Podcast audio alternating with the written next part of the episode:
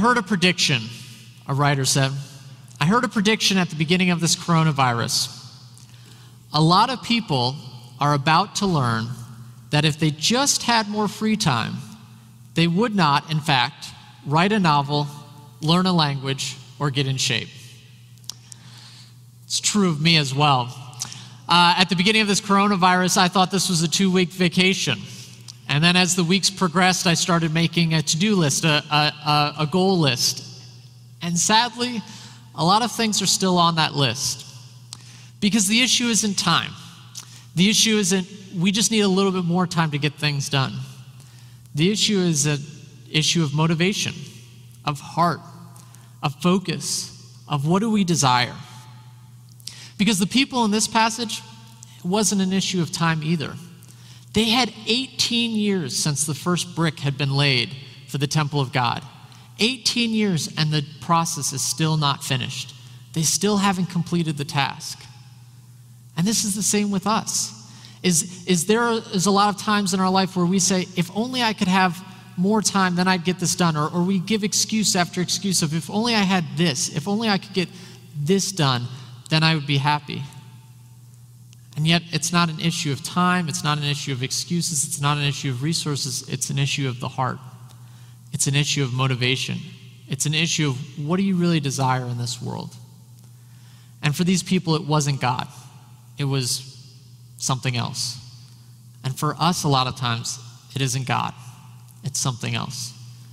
And consider the ways in which God kind of presents questions to them or challenges them. Let, let those questions, let those challenges be challenges to us as well.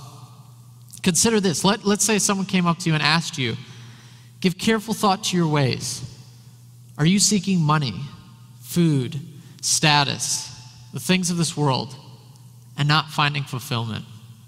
What would you say? Or, or if God came and had a conversation with you and said, Consider your ways. Have you been busy with your own life and ignored other people and ignored me and my purpose for it? How would you respond? See, we, like the people in this passage, tend to focus on things that will just leave us dissatisfied and not actually fulfill us. We focus on the things of this world and, and not on God, the one who has come to provide care. And so this morning, let us be challenged. Let us give careful thought to our ways. What is it that we focus on instead of God? What do we long to fulfill us instead of the Lord Almighty? And if we do this, if we give careful thought to our ways, if we challenge ourselves, if we let the Word of God have an impact on us to radically disrupt us, then we're going to have an opportunity to see what actually fulfills us and what we need and how we are able to fulfill the kingdom of God and build up the temple of God here on earth. So, first, what do we tend to seek? Look back at the passage, verses 5 and 6. It says this. Now, this is what the Lord Almighty says Give careful thought to your ways. You have planted much, but harvested little. You eat, but never have enough. You drink, but never have your fill. You put on clothes, but are not warm. You earn wages only to put them in a purse with holes in it. What is, what is happening in this passage? What is that saying? It, it is not a description of literally what's going on. It is not as if the people are literally taking money and putting it in their purse and, and all their purses have holes in it. It is not that they are longing for water and yet they can't find it and end up thirsty. It is actually very much the opposite. It is that they are living in such abundance. They have so much going on that, that they just long for the next thing. They long to look for the next thing that will fulfill them, that will make them feel secure, make them feel happy. It is as if they have a purse and they say, if only I could just get a little bit more money in it, I will be happy. And yet they get to that goal, they get that wage, they get, they get that money, and they put it into their purse, and yet it feels lighter. It feels as if there's holes in it because they say, I'm not satisfied. I actually need more. And then they make the next goal, whether it's money or whether it's food or whether it's their house, and they, if only I could get this, then I would be happy. And why is that so bad? Why is it so bad for them to long for these things or, or build up their own kingdom or build up their own house? It's because 18 years earlier, they were living as exiles. They had actually been removed from their lands by the Babylonians and, and put in exile in which they were captives. At times they were put to death. At times they didn't even have literal homes. At times they had nothing to their name. And yet, 18 years ago, from this passage, God had rescued them. God had brought them out of Babylon and brought them back to their land and placed them in their land. And not just brought them back and rescued them, but He actually gave them an abundance of wealth. If you look at the book of Ezra, you can see how God blessed the people, where He said, Here, here is resources so that you may live. And not only resources for them, but resources to build his temple. Where he said, I don't expect you to actually just use the resources you've just been given, but instead take these resources, build up my temple so that I may live among the people, that they may have a relationship with me. And yet they didn't do that. 18 years has gone by and, and they've only focused on themselves. They forgot the one who rescued, the one who provided for them, the one who cared for them, the one who, who brought them out of exile, the one who will secure them, the one who will give them hope. And they replaced it with a lie. They said, If only I find this thing, if only I get money, or if only my home's a little better, I will be happy. I will be content. I will finally find what I've been looking for. And this is the classic consumeristic mentality that we as Americans have as well. Uh, just recently, I saw trending on Twitter the line, You stole my home. And trending on Twitter means the top, you know, 10 things that are being talked about at the time. So I was very interested. I said, How do you steal a home? So I clicked the link and, and come to find out that millions of Americans spend their days looking at homes that they could never afford.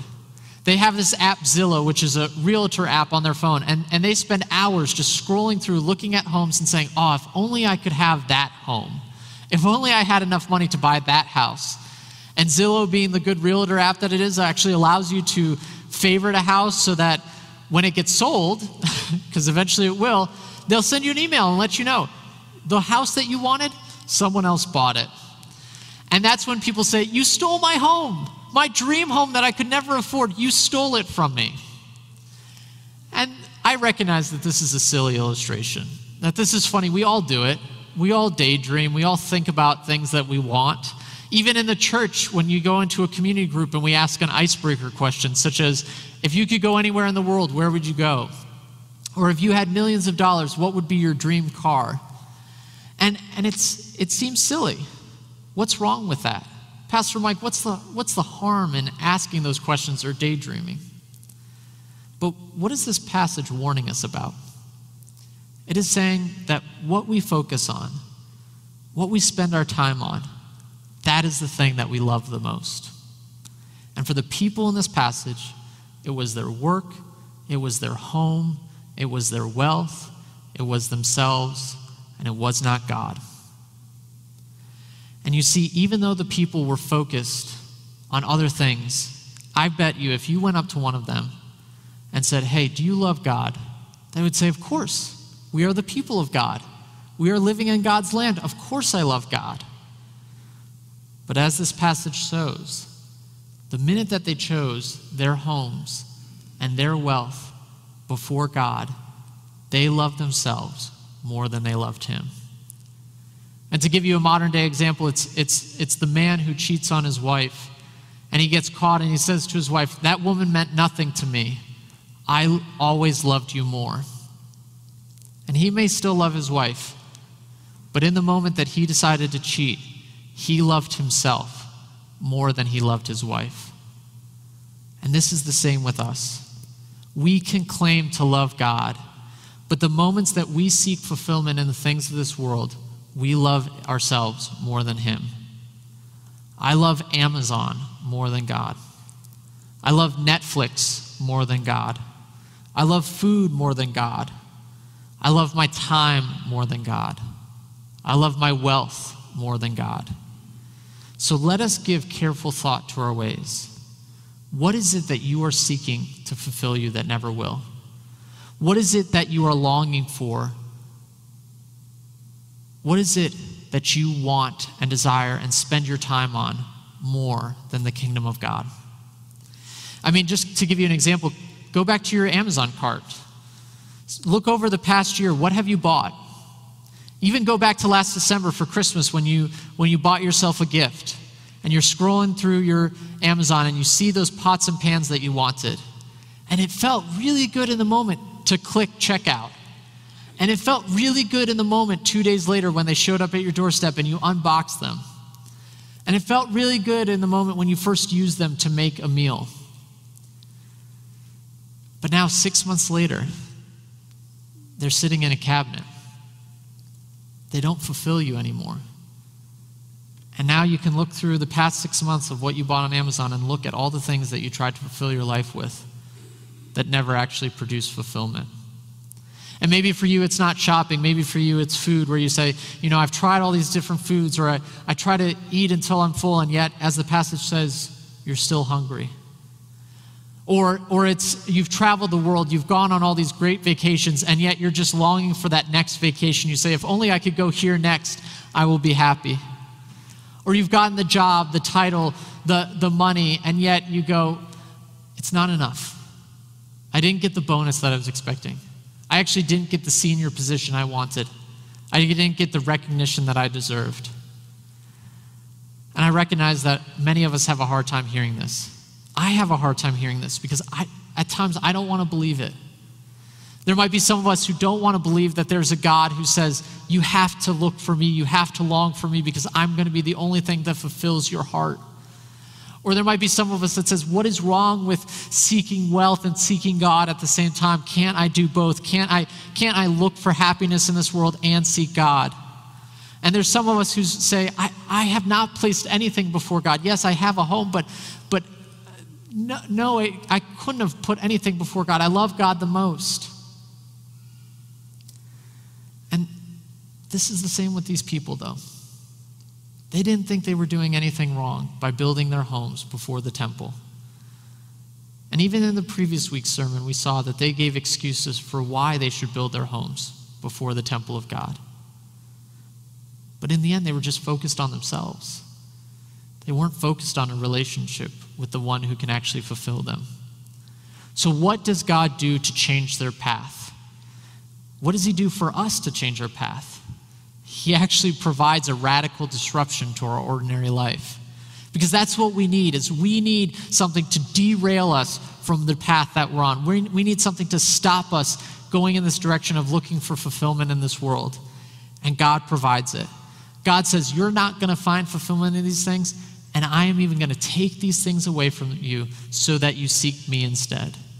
Look what he does to the people in this passage by looking at verses 9 and through 11. He says, You expected much, but see, it turned out to be little. What you brought home, I blew away. Why, declares the Lord Almighty?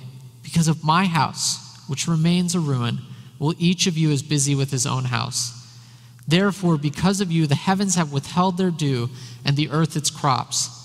I called for drought on the fields and the mountains, on the grain, the new wine, the oil, whatever the ground produces, on men and cattle on the labor of your hands.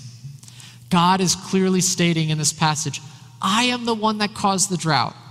I am the one who ceased the crops from being produced. And yet, that is hard for us to hear, is it not? Wait, the God that you, you're telling me loves me and, and is good and, and cares for me, He is the one who caused a drought?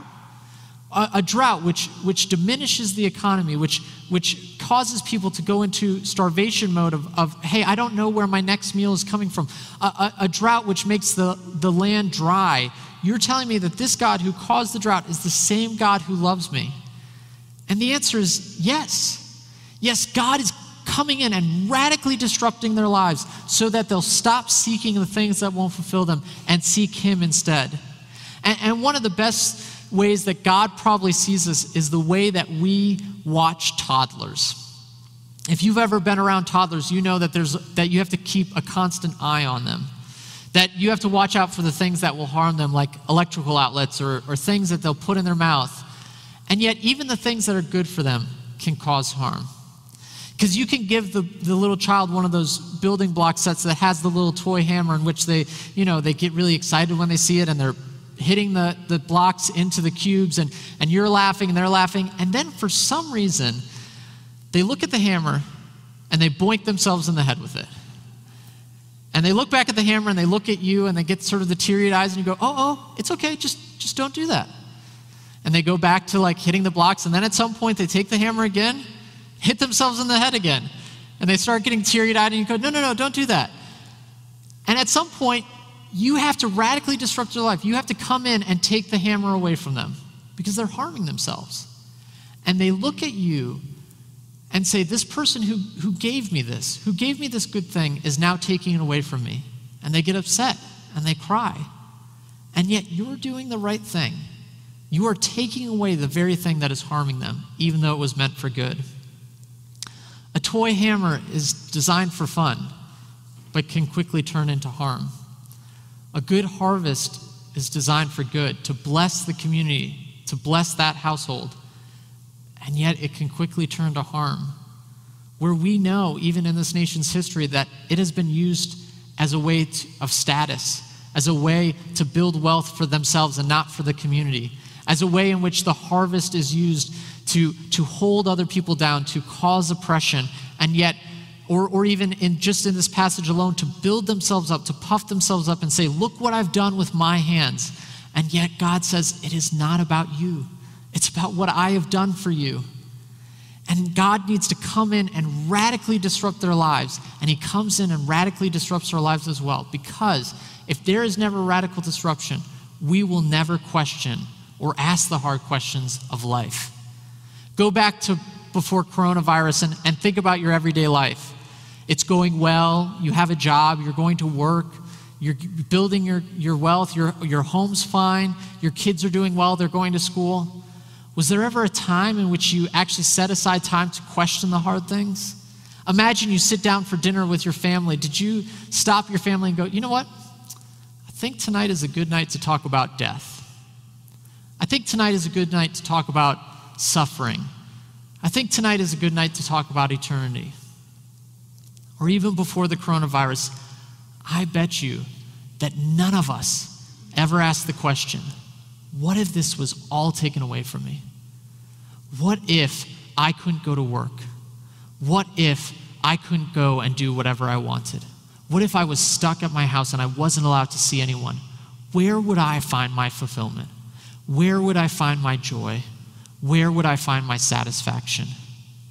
Because ordinary life doesn't make us ask the hard questions.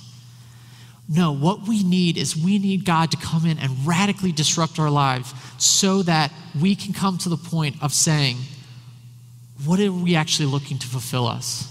What are we longing for to comfort us? Is it this thing? Is it this thing that has been radically disrupted, or is it God? And this is a perfect passage for this time, is it not? Because there has been a radical disruption in our life. God is saying through, through this passage is that I have caused things to disrupt your path, to change your ways, and, and to make you see that you can't find fulfillment in the things of this world, but you need to find fulfillment in me. And the question for us this morning is how are you going to respond to that radical disruption? Are you going to just attempt to ignore it?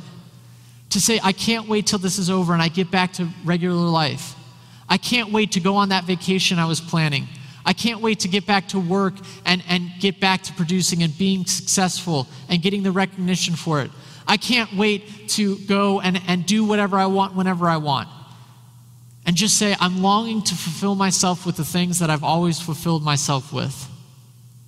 Or is this an opportunity for you to turn aside, to take time, to question your life and say, What have I been longing to fulfill myself with instead of God? And take time to ask yourself the hard question of where ultimately am I going to find my joy, my peace, my security, and my hope. Because we need God. And we need God to come and radically change and disrupt our life and change our path. And He has done the most radical disruption of all, and that is through the gospel. Through the gospel, through Him sending Jesus Christ into the world, what He did is He radically disrupted the worldview in which it says, your worth is based on your success and based on your performance. Even in today's world, there's the cancellation culture of if you mess up, you are worth nothing. And yet, Jesus radically disrupts that thinking and says the opposite. You have messed up, and yet you are worth everything to me. Worth so much that I'm willing to do the courtroom drama that none of us expect in which a man is about to be sentenced to death for his crimes, and yet Jesus stands in our place and says, I will take that man's pen- penalty. I will take that man's punishment. And now this man can live not based on his performance, but based on the fact that he knows that God loves him. And that is true for all of us.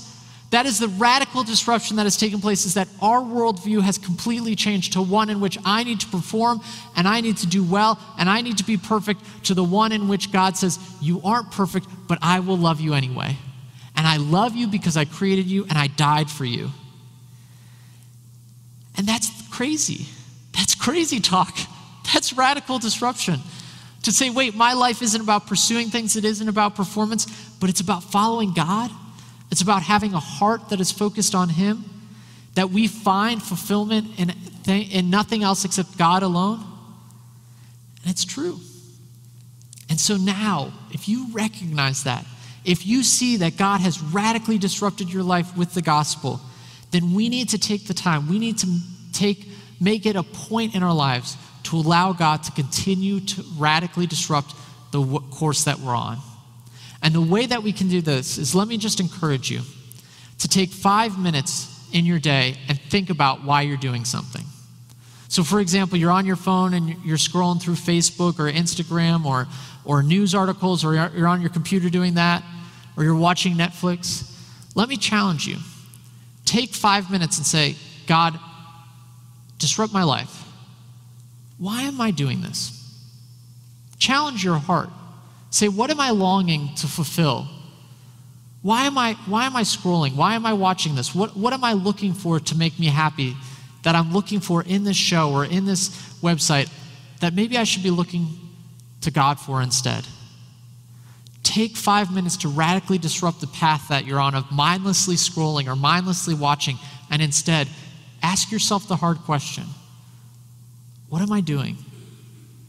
And how am I not actually looking for God instead?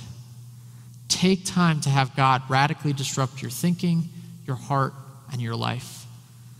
Because we are tempted and have the tendency to seek ourselves more than we seek God. And we need God to come in and radically disrupt our lives. So now that he's radically disrupted our lives, and now we recognize that we have seek things instead of him, how do we respond to that? What do we do? Well, what does God call the people to do? Look at verse 8.